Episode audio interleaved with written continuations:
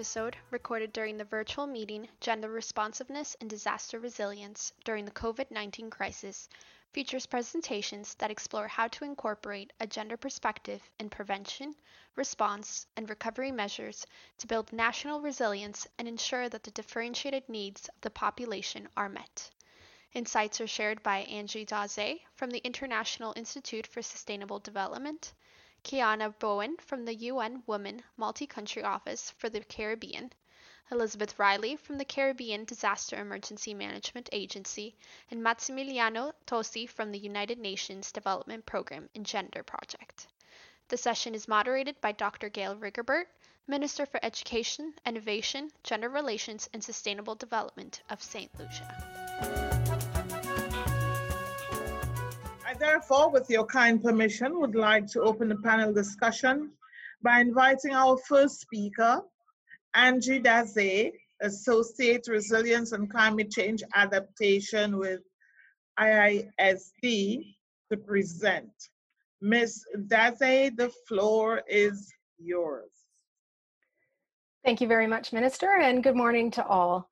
My name is Angie Daze, and I am an associate at the International Institute for Sustainable Development, IISD. IISD is an independent think tank focused on sustainable development, which is headquartered in Winnipeg, Canada. Resilience is one of IISD's five program areas. We also host the Secretariat of the National Adaptation Plan Global Network, which aims to advance adaptation action in developing countries. Gender has been a priority theme for us for the last few years, which has provided us with some important insights into the linkages between gender equality, climate change adaptation, and disaster resilience, both at the policy level and at the practical level. Today, I've been asked to provide a bit of context on how these three issues come together. The starting point is to understand that people experience the impacts of climate change and disasters in different ways, depending on where they live, how they sustain their livelihoods, and the roles they play in their families and communities. For example, a fisherman in a coastal village has a much different experience with a hurricane than a civil servant working in the capital.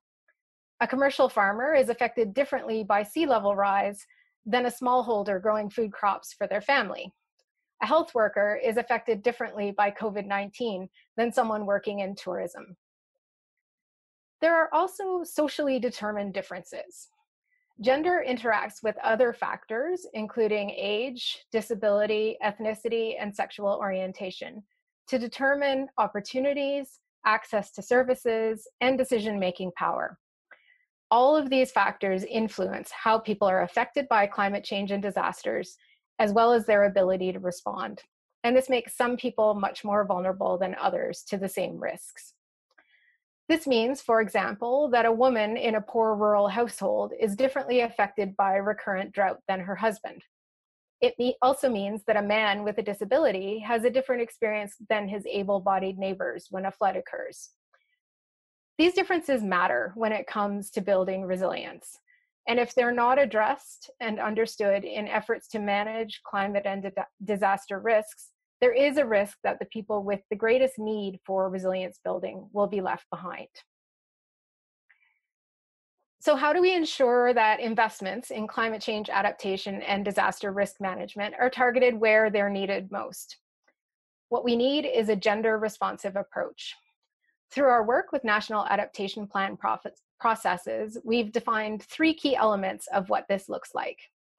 The first is recognizing gender differences in needs and capacities for managing climate and disaster risks.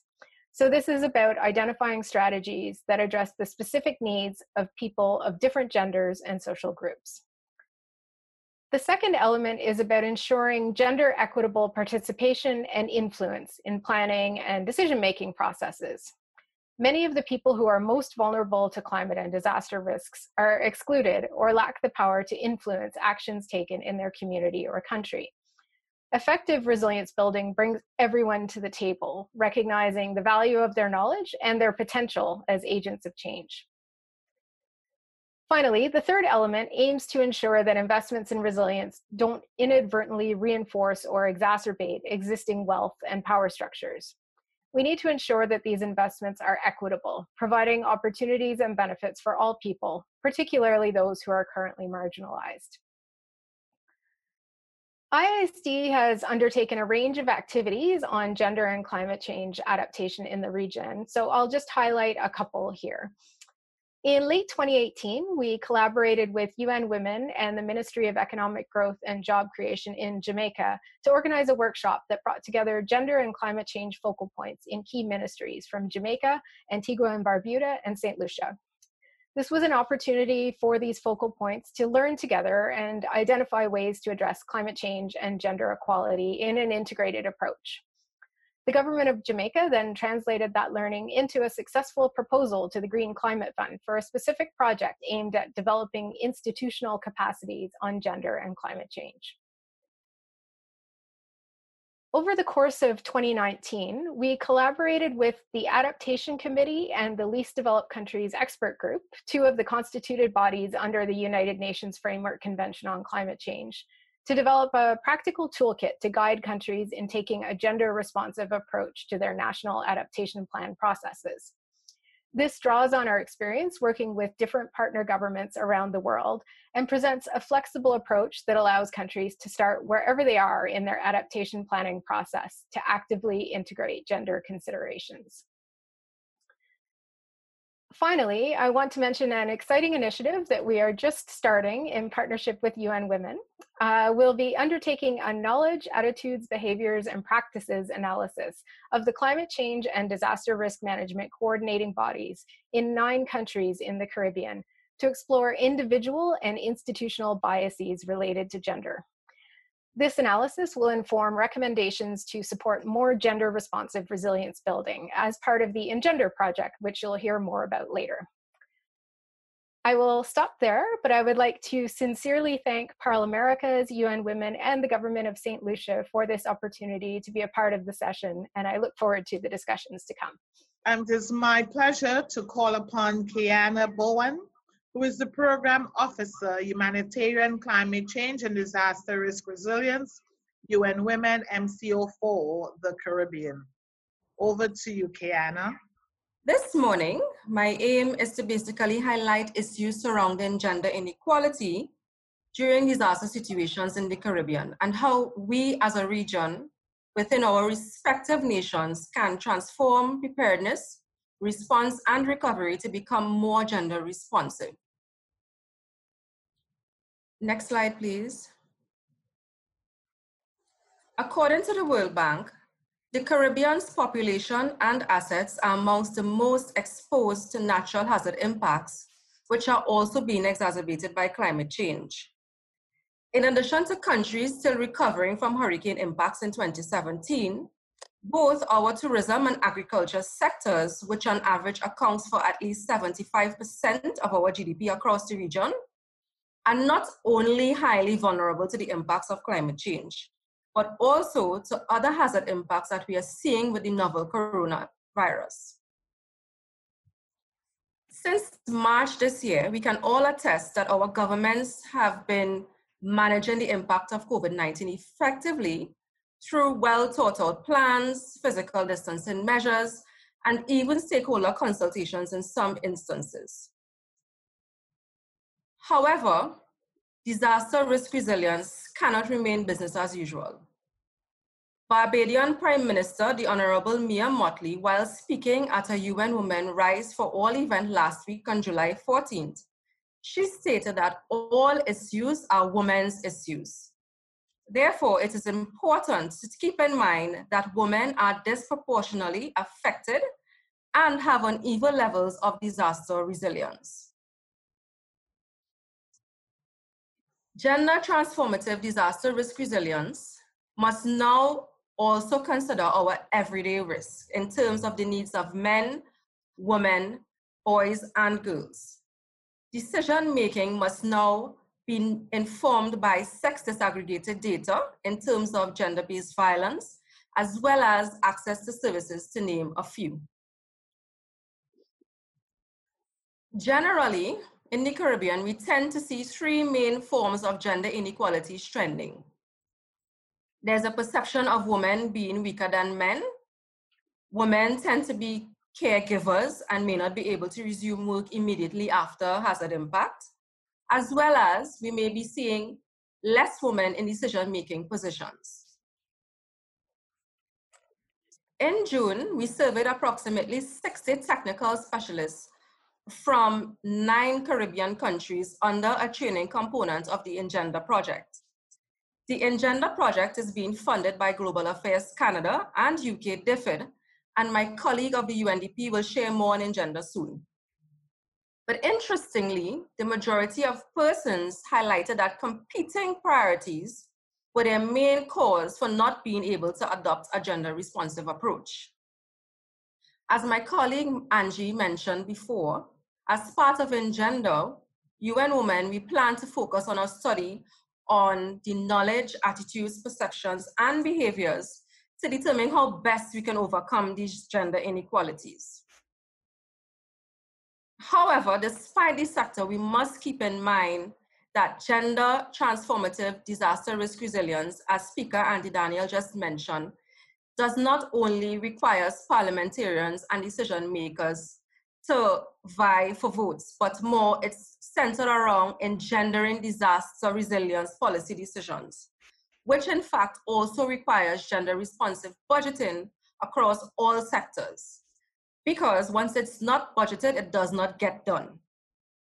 So first of all, allow me to explain the importance of sex disaggregated data. Everything we do can be attributed to data. Therefore, we must, as best as possible, ensure that that data is sex disaggregated. It must be analyzed properly because sometimes you may look at data initially and it might say one thing to you. But when you do a proper analysis, you recognize after that the data is telling you something else. Therefore, sex disaggregated data can inform the conversations that we need to be having across the sectors so that all levels of society and the needs of men, women, boys, and girls are taken into consideration when planning for disasters. Women in leadership is also very critical. Not only does quality matter, but quantity as well. We need to have critical persons at the table so we are thinking about everybody.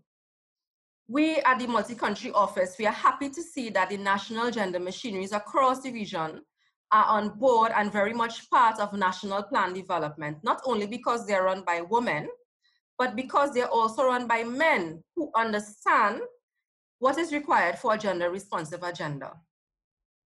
Let us also take a critical look at prevention of violence and protection.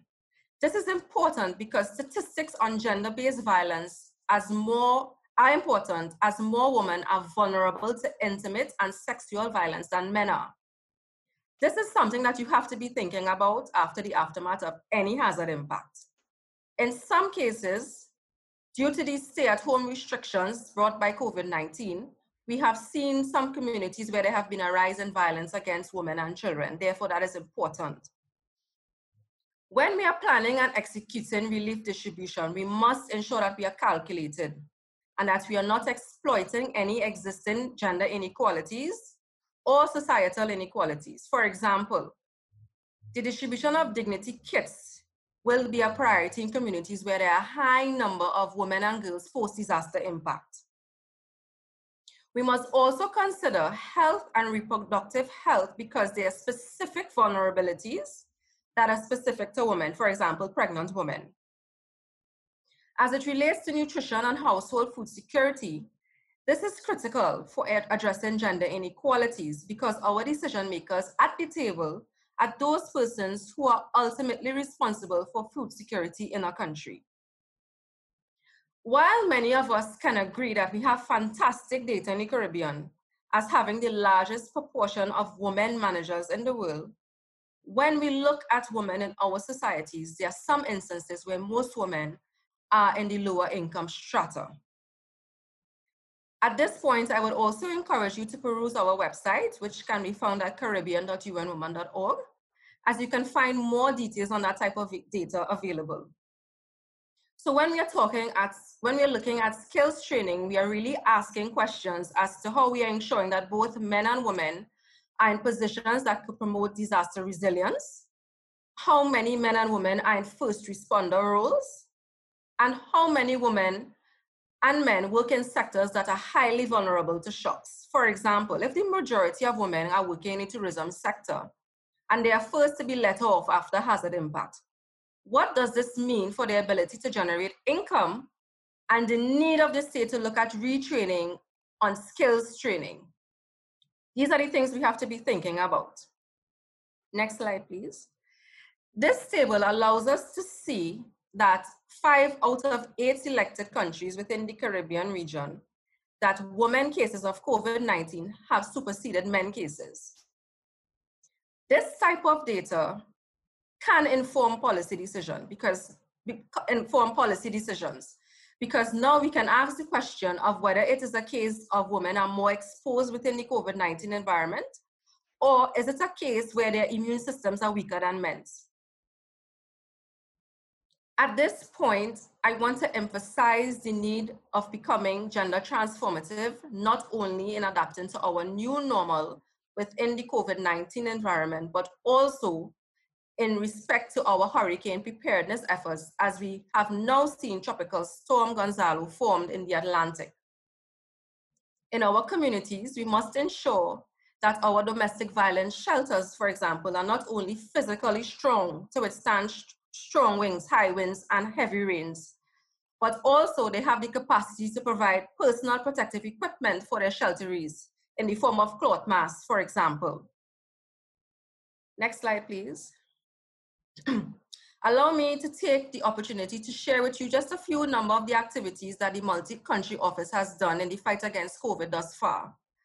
In an attempt to promote economic empowerment, we have engaged both women and men to produce a total of 6,500 cloth masks in 13 Caribbean countries. In addition to that, we have also empowered four women farmer associations in Dominica, where an online platform was created called AgriVertise to allow those farmers to sell their produce via online orders, via WhatsApp, and even Facebook, for example. A number of policy briefs were also developed, and I believe my colleague Sharon Carterberg, she shared the link within the chat, were developed to provide technical support to our countries in the areas of the care economy and even shelter guidelines. One of our next activities will also entail a gender impact assessment, where we aim to collect sex disaggregated data to determine the impact of livelihoods as a result of the COVID-19 impact. Ladies and gentlemen, I thank you. It is my pleasure to introduce Elizabeth Riley, the active, acting executive director of CDEMA. So this morning, in about 10 to 15 minutes or so, I want to share some observations with you related to hazards, the hurricane season, and COVID 19, and to raise, I think, some broad issues related to the interactions between these three items, but also to point to some specific matters which are gender related. So in the presentation, I will just say a little bit about CDEMA to introduce you to the organization, to talk a little bit about the hazards landscape, the frameworks within which we operate and which guide our work on disaster risk management and how gender interfaces with respect to these strategic documents. And then I want to zero in specifically on COVID 19 and the hurricane season 2020. As you've probably heard, we just had Tropical Storm Gonzalo forming this morning. That was announced just about 10 minutes to 9 or so this morning. And finally, a few thoughts on the way forward. So the Caribbean Disaster Emergency Management Agency, CDEMA, as you may know, it's an agency of the Caribbean community. We have a broad geographical remit, as is shown by the yellow shadings on the map on the right-hand side of the screen. So what is important about this map is diversity. And what you would recognize is that we have continental states, we have single island states and multi-island territories as well. And each of them brings its, their own level of complexity in terms of the hazards that are faced, the hazards that are prioritized, and therefore actions that are required with treating each of those hazards. We have a, a fairly broad remit as for the agreement established in CDEMA So we support countries in mobilizing and coordinating disaster relief. We lobby and advocate for the mitigation or reduction in the consequences of disasters. We have an important function as an information clearinghouse where we provide information on hazards and hazard impacts. Um, in the case of emergency events, and in non-emergency times, we have a repository of information on broad disaster risk issues via the CDEMA website. We also work with a diversity of partners in encouraging disaster loss reduction, and we partner through MOUs for cooperative arrangements and mechanisms. And of course, we support our states in maintaining their own critical levels of disaster risk capabilities, principally through training at our regional training center. So we mentioned the diverse hazards and you get a snapshot here on screen. And in quick summary, the hazards fall into different categories. So you can have your hydrometeorological, which are related to drought, severe weather, cyclonic activity, including tropical storms and hurricanes, as well as floods. Or you can also have your seismic related hazards, which are earthquake, volcano related, and there's also hazards on the technological side, as you can see at the bottom of the screen, where we have oil spills, for example. And of course, when we're discussing COVID 19, that is a health related hazard, and I'll come back to that a little bit further in the presentation. So, in addition to the hydrometeorological um, events that we face in the region currently, we're also experiencing global climate change, and you're probably well familiar with some of the implications. The quick synopsis of this slide is that climate change is already happening. That has been confirmed by our climate scientists, and therefore, the types of extremes that we're seeing with hydrometeorological hazards, both on the side of water deficits as in drought, and water excess, as in floods, are expected to become more intense over time. We are also well aware of the economic impacts of the systems in our region, and this I also wanted to mention very quickly some of the trends that we're observing from the disaster management lens. One is that many of the systems that we're seeing now are record breaking. We saw this with respect to Irma in 2017 and also Dorian in 2019. And we're seeing some unusual um, situations with some of these systems in terms of the speed of intensification.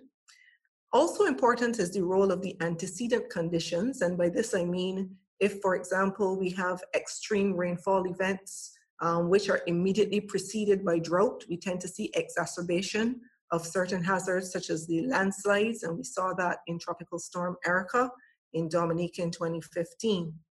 I have a question mark against the models because I think one of the interesting conversations that's ongoing right now is how are the, the models really picking up the changes that we're seeing as a result of the changing climate? And that is something that we have to discuss. So on to the strategic guidance documents for the region, and I want to mention two of them principally, and just to point out where gender is treated in these strategies. So since 2001, CDEMA has been working under the umbrella of what we call our Comprehensive Disaster Management Strategy, or CDM. We are in the third iteration of that strategy, which spans 2014 to 2024. And the strategy stands upon four key result areas which contribute to an overarching um, vision of strengthening resilience in the region. So those four result areas are related to strengthening of institutions, looking at the whole issue of knowledge management and how we are gathering a better evidence base to inform our decision making.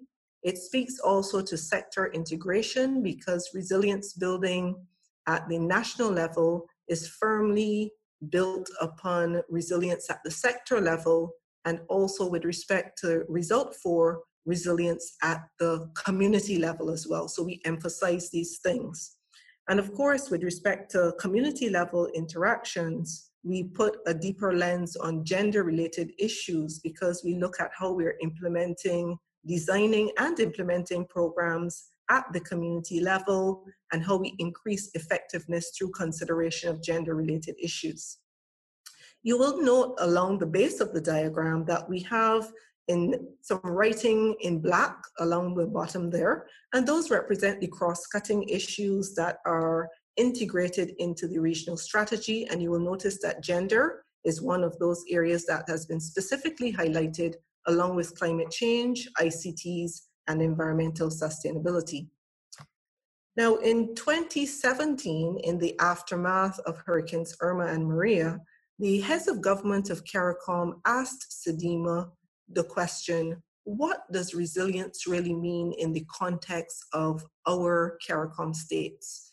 And so we undertook a consultative process with a diverse range of stakeholders, including, of course, our um, partner institutions at the regional and national, national level and international, and of course with our participating states. And we came up with a model as to what this framework of resilience looks like within the Caribbean context.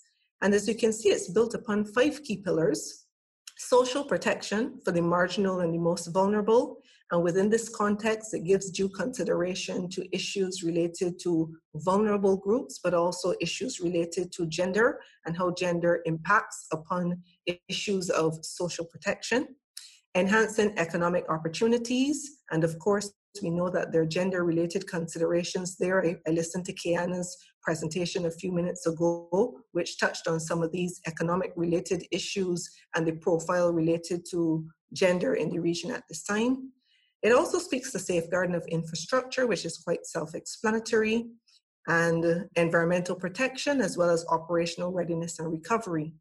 And you will notice that there are the small blue boxes circling the pillars, and one of them at about 11 o'clock, 10 o'clock or so on your diagram speaks to gender inclusiveness. So the critical message here is that the issue of gender is firmly embedded as a, an element that needs to be given an appropriate and comprehensive treatment as we discuss resilience within the Caribbean context. So let's turn our attention now to what has been happening with COVID 19. And as the COVID 19 pandemic um, expanded, I would say, across the globe in the first few months of 2020, the context within the Caribbean is quite instructive because of course we had a varied level of planning for pandemic. Some countries had in place um, national influenza plans which were um, easily adapted to the pandemic um, pandemic uh, realities. But the fact is that the levels of planning were not where we really wanted them to be if we are honest with ourselves. We also note that with respect to the COVID 19, this is a hazard that is public health led, which is a bit different from the discussions with the hydrometeorological and seismic hazards. And what this meant is that the information that fuels the decision making in a pandemic context, it is driven by information that comes from the health sector. So it sits upon a premise that you need to have a certain level of robustness within your health sector to be able to manage a pandemic because there are these expectations in terms of what the health sector would be able to deliver and make available to inform the decision making processes. I also heard in Kiana's presentation that she raised the key point of the all of government and society um, components as we're looking at gender issues. And similarly, in treating with the COVID 19 pandemic, this is an absolute requirement. And in fact, it is important for gender bureaus to be at the table in the national level conversation in the all of government and all of society response to COVID 19. Also, we recognize that with COVID 19, we are still learning. In fact, up to last week, there was an active conversation globally about whether COVID 19 is airborne. And I don't think they've fully answered the question, but certainly I've seen actions being taken in the direction that we should treat with as if there is an airborne component. So we are learning about COVID 19. We're also learning about differential impacts of COVID 19 on males versus females. We're seeing some of the statistics coming out from across the globe indicating that they, there's a suggestion that there's a greater susceptibility with respect to males as compared to females. I think one of the areas that we do have to look at is related to, and this is certainly for going forward and how we're looking at the issue here in the Caribbean, is how can we have a better sex disaggregation of the statistics related to COVID-19? Because it's only through that type of analysis that we'll really be able to get a better handle on what's happening with this disease. We also know that we have a complex multi-hazard environment. Um, right now, we have an ongoing drought, which has been happening since 2019. The hurricane season is here. We just spoke about Gonzalo. And of course, COVID-19 brings a level of complexity, which we'll talk a little about, more about in a few minutes. I think one of the very important features of the COVID-19 within the Caribbean context has been the posture of regional solidarity, which has been led very ably by another one of our outstanding females in the region, the Honorable Mia Amor Motley, who of course was the chairperson of CARICOM for the first six months of 2020. And I think that has been very instructive in terms of how the region has responded and responded with a posture of regional solidarity in terms of how we're treating with the COVID issue. And I, I really want to emphasize this point because the way that the region is going to be able to cope, has coped with and continues to cope with COVID-19 is based upon our collective strength. And I think that has been one of the absolute positives that has been demonstrated. And certainly the spirit of the revised Treaty of Chaguaramas to me has really come to the fore in how we have responded um, to the COVID-19 over the past six months. I also want to touch on this whole issue of the economic impact and livelihood implications, and perhaps this was treated more comprehensively before I joined the meeting, um, of COVID-19.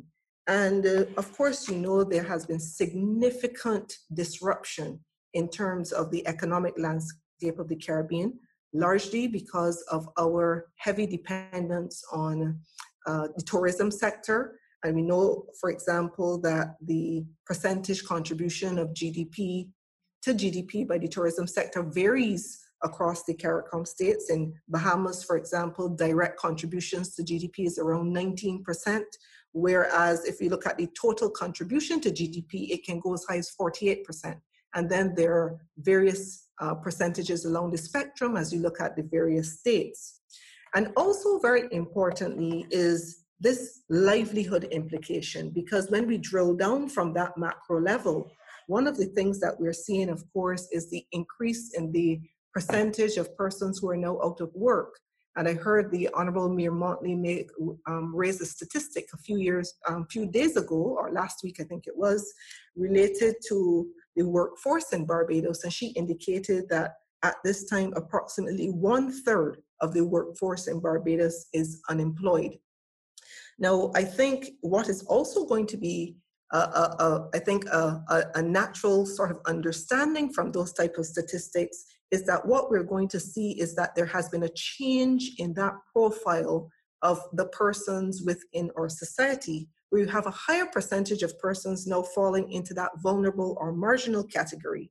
And I think it will be instructive for us to have some significant analysis of the um, data, particularly sex disaggregation of the data in terms of how we may see if there are differences in terms of how males versus females have been impacted by the unemployment and also underemployment, which has now been generated by COVID-19. So I think that would be an interesting discussion.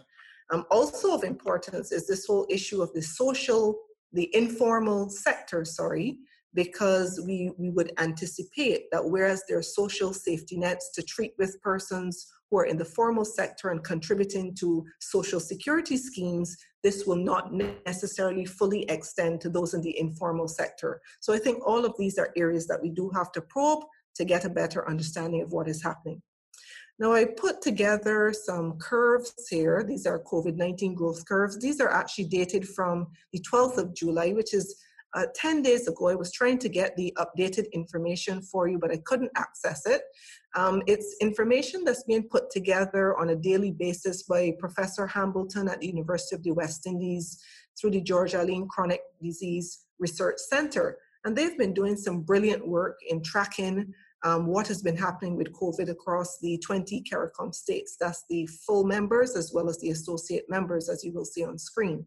So there are just a couple of things I want to point out here. Um, by way of a general statement, and I heard, um, I think I heard Kiana mention this when I logged in. One is that overall our CARICOM states has been handling the pandemic extremely well. There were good early decisions taken to lock down, to undertake transmission reduction measures, and the leadership in the region did what they had to do to ensure we were safeguarding our populations.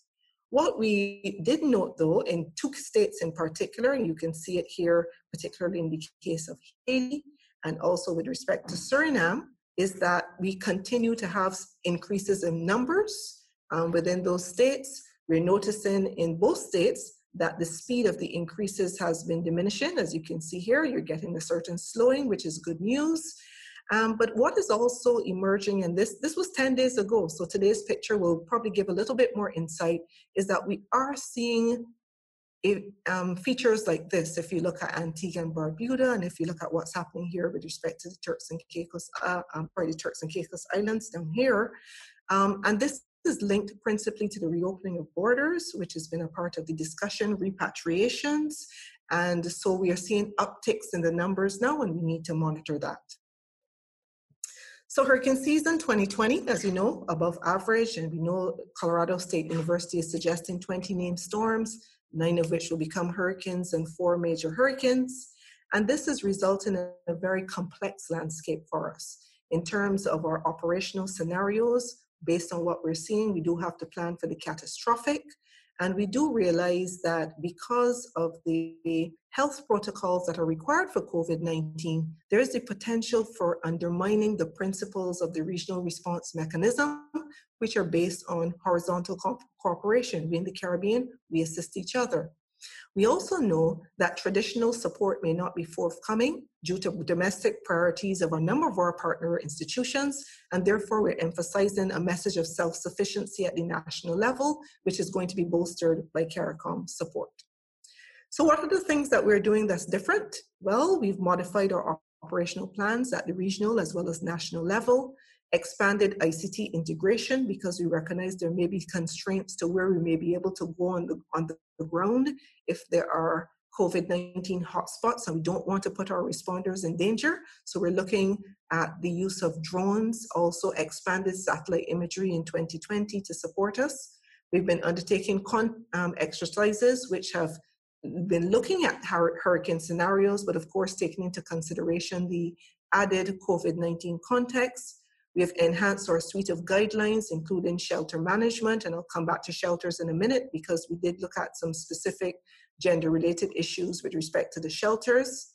On the governance side, um, we have expanded our regional response mechanism. I'll show you that on the next slide and also touch a little bit on the integrated regional logistics hub, which we formed uh, recently here in Barbados. So on the multi-sectoral coordination front, we, I mentioned to you our regional response mechanism, which has been in existence since the 1990s. We have modified that governance arrangement for COVID 19 with the establishment of a special cell which looks at uh, the health aspects of the coordination for COVID 19. And the, this cell is actually driving all the work that is done through our Regional Coordination Center, um, signified here by the RCC. So we have key agencies here, for example, CARPHA, our public health agency, Pan American Health Organization, OECS Commission is also there, as well as UWI. We are also working on the humanitarian logistics supply chain. As you know, many of our countries have had challenges with access to essential medical devices and supplies. And in keeping with the commitment of the heads of government to regional solidarity, there are protocols that have been articulated for consolidated purchases of medical devices and supplies, and CDEMA has been asked to support on the logistics front, and we set up a hub here in Barbados, and many of your countries will be receiving in short order medical devices and supplies which have been procured by or donated by various organizations. And in fact, I just, the reason I was late this morning is that we had to facilitate a handover of some items procured by the CDB, which will be coming out to many of your states. So what are then some of these realities that we're dealing with? One, limited fiscal space for treating operational readiness, since um, in large measure, significant diversion of budgets has undertake, been undertaken to address COVID-19. We know there are going to be challenges with service support in terms of access, timeliness within which we'll be able to respond to you because of the requirements of the protocols, etc. But also key functions. We've been looking at this. We talked about shelter, but also relief management, evacuation, search and rescue. All of these are going to be impacted because they have to adhere, of course, to health protocols. So I wanted to touch very briefly on shelters before I close out because I know this is of particular interest and has gender considerations. So what we have been seeing on the shelter management side is a requirement for additional shelter facilities in some countries because we are adhering to the physical distancing requirements as outlined by our health authorities. We have had to treat with the improvement of resources for shelters, inclu- including requirements for PPE, water requirements, frequency of sanitization for frequently used areas, as well as training for our shelter teams. And the gender components are very upfront in the shelter management manuals that are developed by the coordinating unit um, because we do take into consideration not just gender related issues, but we also look at specific child protection issues when we are undertaking arrangements for shelters as well. So in terms of way forward, just to round off the presentation, it's just two last slides. One is that it has to be underpinned by resilience as we're discussing the multiple hazards and the COVID-19 as well as the hurricane season.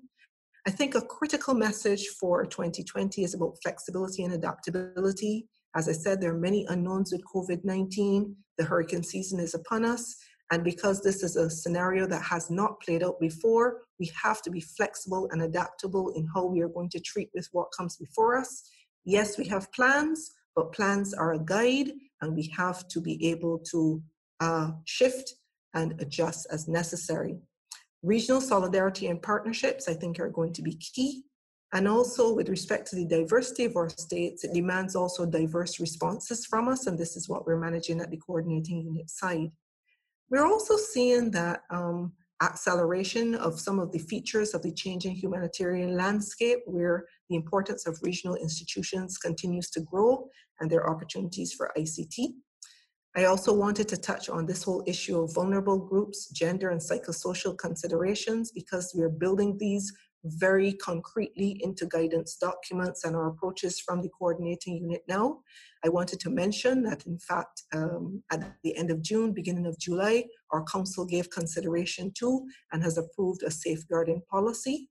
And the safeguarding policy is designed to ensure that we have protection for beneficiaries who are receiving humanitarian assistance through the CDEMA system. And this includes statements with respect to um, protection from exploitation, including um, um, forcing sexual favors, for example, to be able to receive humanitarian aid. So these are things that are built into our safeguarding policy. And since I'm speaking to a parliamentary group, I think it's important that this whole message of continuity of government and safety of the leadership, it must remain a top priority in the Caribbean. We do not have extensive human resources, and our human resources are one of our best um, features and also resor- um, resources in the region, and we have to safeguard our leadership. And I want to reiterate that point and to encourage um, parliamentary leaders not to take unnecessary risk within the context of COVID 19 in particular.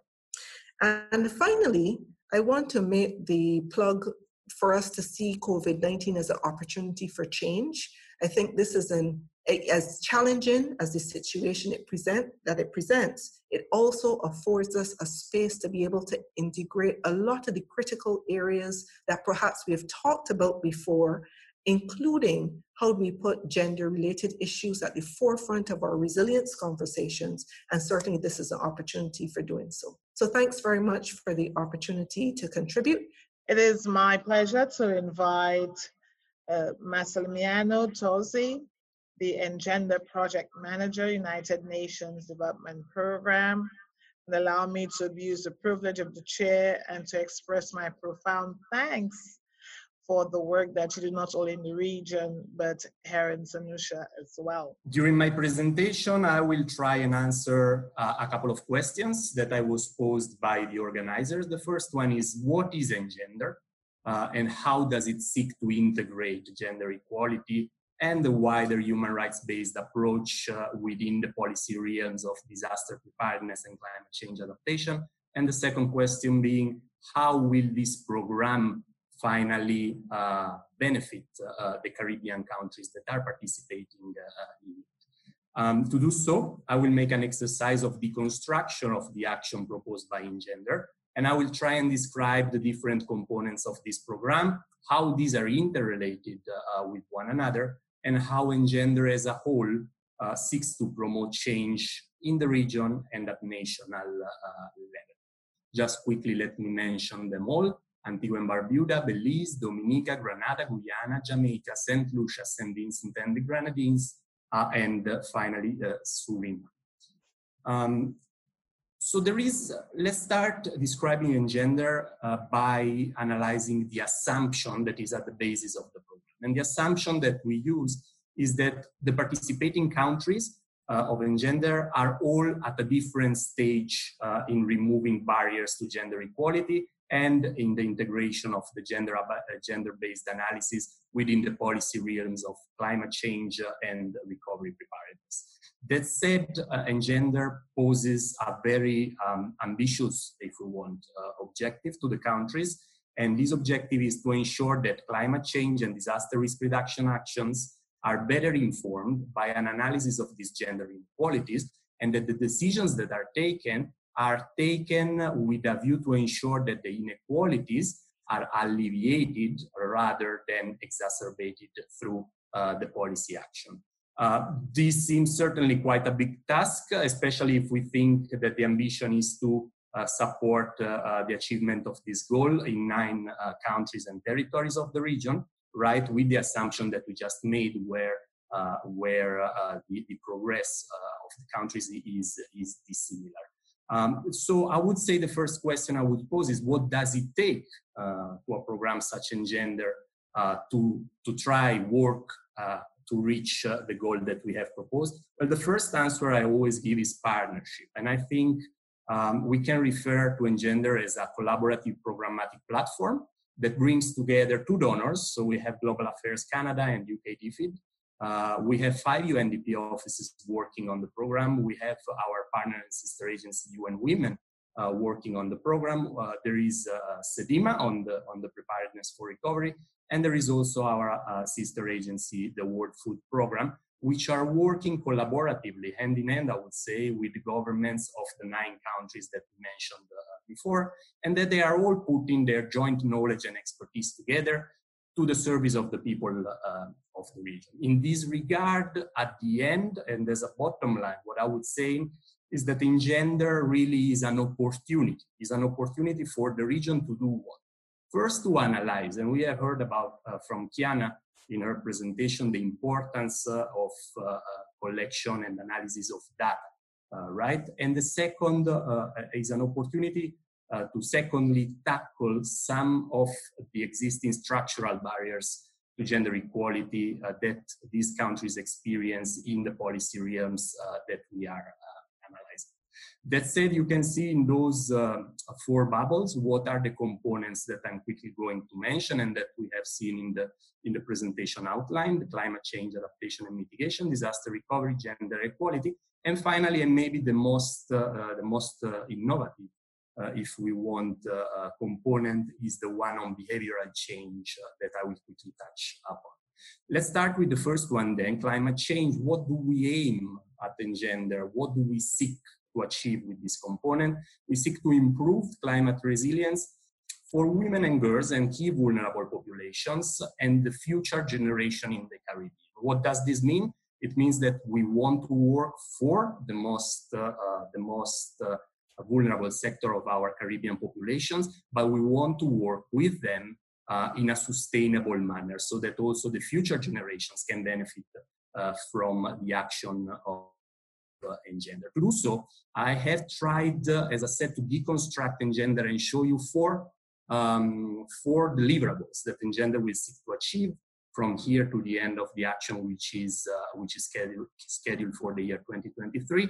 And I will quickly go through uh, through through the four uh, the, four bubbles that you can see in the screen. So the first one uh, is uh, uh, the realization of an in-depth baseline assessment through which we want to analyze the gender and climate change policy and programming in the nine countries.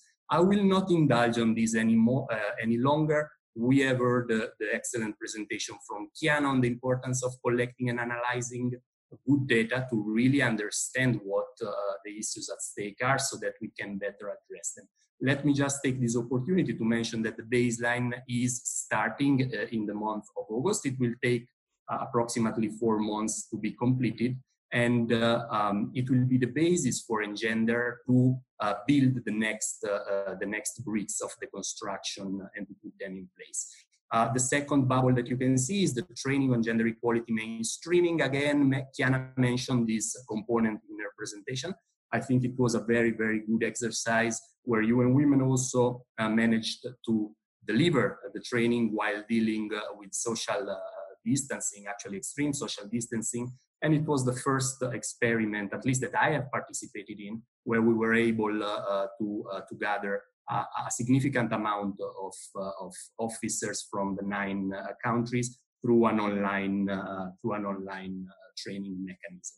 The third bubble that you can see is the offer of complementary funding. Uh, very quickly, UNDP has, uh, mm, has launched this activity a couple of months ago, and uh, our objective was to finance proposals that would come from the governments of the nine countries that could uh, address the gaps that these countries experiences in accessing um, in accessing uh, um, environmental and green uh, finance. Uh, I am happy to say that five of those proposals have been approved. Uh, there has been a strong component of technical assistance from the Engender program, and five or of those uh, of those uh, um, of those uh, proposals will be implemented. We are now in the phase where we are drafting the implementation plans with the Finally, and this is a, this is a big bubble, as you can see in the screen. What Engender will uh, will aim at doing, and this is an activity that we are just starting now uh, in terms of conceptualization is to develop and but also implement during the last uh, during the, the, next years of the program budgeted gender responsive sectoral action plans and monitoring and evaluation frameworks for priority sectors that would stem from the policies that are in place in every respective countries. In some countries, these relate uh, mainly to uh, NAPs and NAMAs that have been previously approved. Uh, in terms of the second realm, uh, of the second component of Engender, we uh, have uh, mentioned gender inequality. What Engender is trying to seek is to support gender machineries in the countries uh, to realize a detailed analysis of gender inequalities, to understand better how this relates with climate risks and uh, what are the associated costs of these inequalities in the Caribbean. This is a huge effort that UN Women will put in place using methodologies that they have been working uh, elsewhere and that they will adapt uh, to, uh, to the Caribbean context. I will not go through the bubbles in detail. However, I would like to mention that uh, the country level reviews that will be uh, made uh, by UN Women will then be utilized to find innovative ways to communicate the findings and then will also be used uh, uh, to, um, to provide sensitization, but also training on the methodology, uh, on the methodology that has been used. The third component that we have mentioned and that the Engender is working on is disaster recovery, namely preparedness for disaster recovery. The idea here, the challenge, if we want, and what Engender endeavor is to um, enhance gender responsive and inclusive resilient recovery approaches and solutions within the tools that exist in the region or through innovative tools that can foster uh, this gender and, uh, and human rights based approaches within uh, the same tools. So uh, there is a strong collaboration here with CDEMA, with the World Food Program, and I would just like to mention three of the tools that Engender is seeking uh, to update and work on. The first one is the Model National Recovery Framework uh, that that CDEMA has uh, in its stock of tools to support uh, and provide technical assistance uh, to countries. The second one is the audit tool to make sure that this audit also contemplates um, the, the policy realm of uh, recovery rather than only humanitarian humanitarian aid. And the third one would be the work around uh, the CRRF, or also uh, called the Caribbean um, Resilient Recovery Facility, so an instrument that the region could use uh, uh, to easily deploy uh, specialized, specialized, um, specialized knowledge and expertise in case of a disaster to any of, of the countries that may be impacted. The last component uh, I want to talk about for the regular program of Engender is that of behavioral change. I would like to refer to what uh, our colleague Angie uh, previously mentioned in her uh, insightful presentation. They have just started this work uh, with UN Women where they are analyzing uh, the behavioral biases existing at the national level. What I would like to focus on uh, here is how this analysis is fundamental, right, to design and, impl- and implement during the next years uh, behavioral change strategies in the. How can we advocate so that we can make sure uh, that this behavioral uh, that this uh, that this uh, behavioral change really happens, and that finally um, these changes uh, really affect and impact the, the, the most vulnerable segment of, of the population. The final bubble um, also mention a component where these strategies will be assessed by the project to actually see uh, how effective uh, their implementation uh, was. Let me just indulge one more second on the COVID response. We know that we have all been affected by the pandemic uh, through an agreement, a bilateral agreement between the government of Canada and the UNDP. Um, uh, the, 1 million, in excess of $1 million have been, have been reprogrammed of the resources of Engender and uh, are being put at the service of three uh, of three uh, service lines within uh, the nine countries. One is to support uh, uh, income generation for those sectors of the population who have been most most impacted by by the crisis. The second one is to support initiatives that are being implemented to tackle gender-based violence that, as we were hearing from Tony in her speech, uh, has significantly increased during the pandemic. And the third and final line of service uh, is the provision of essential goods and services to those uh, families and households that have lost their ability to access same due to the pandemic. Again, this is an effort that UNDP uh, is implementing uh, with UN Women as well. And we have heard a little bit of this also in Kiana's presentation.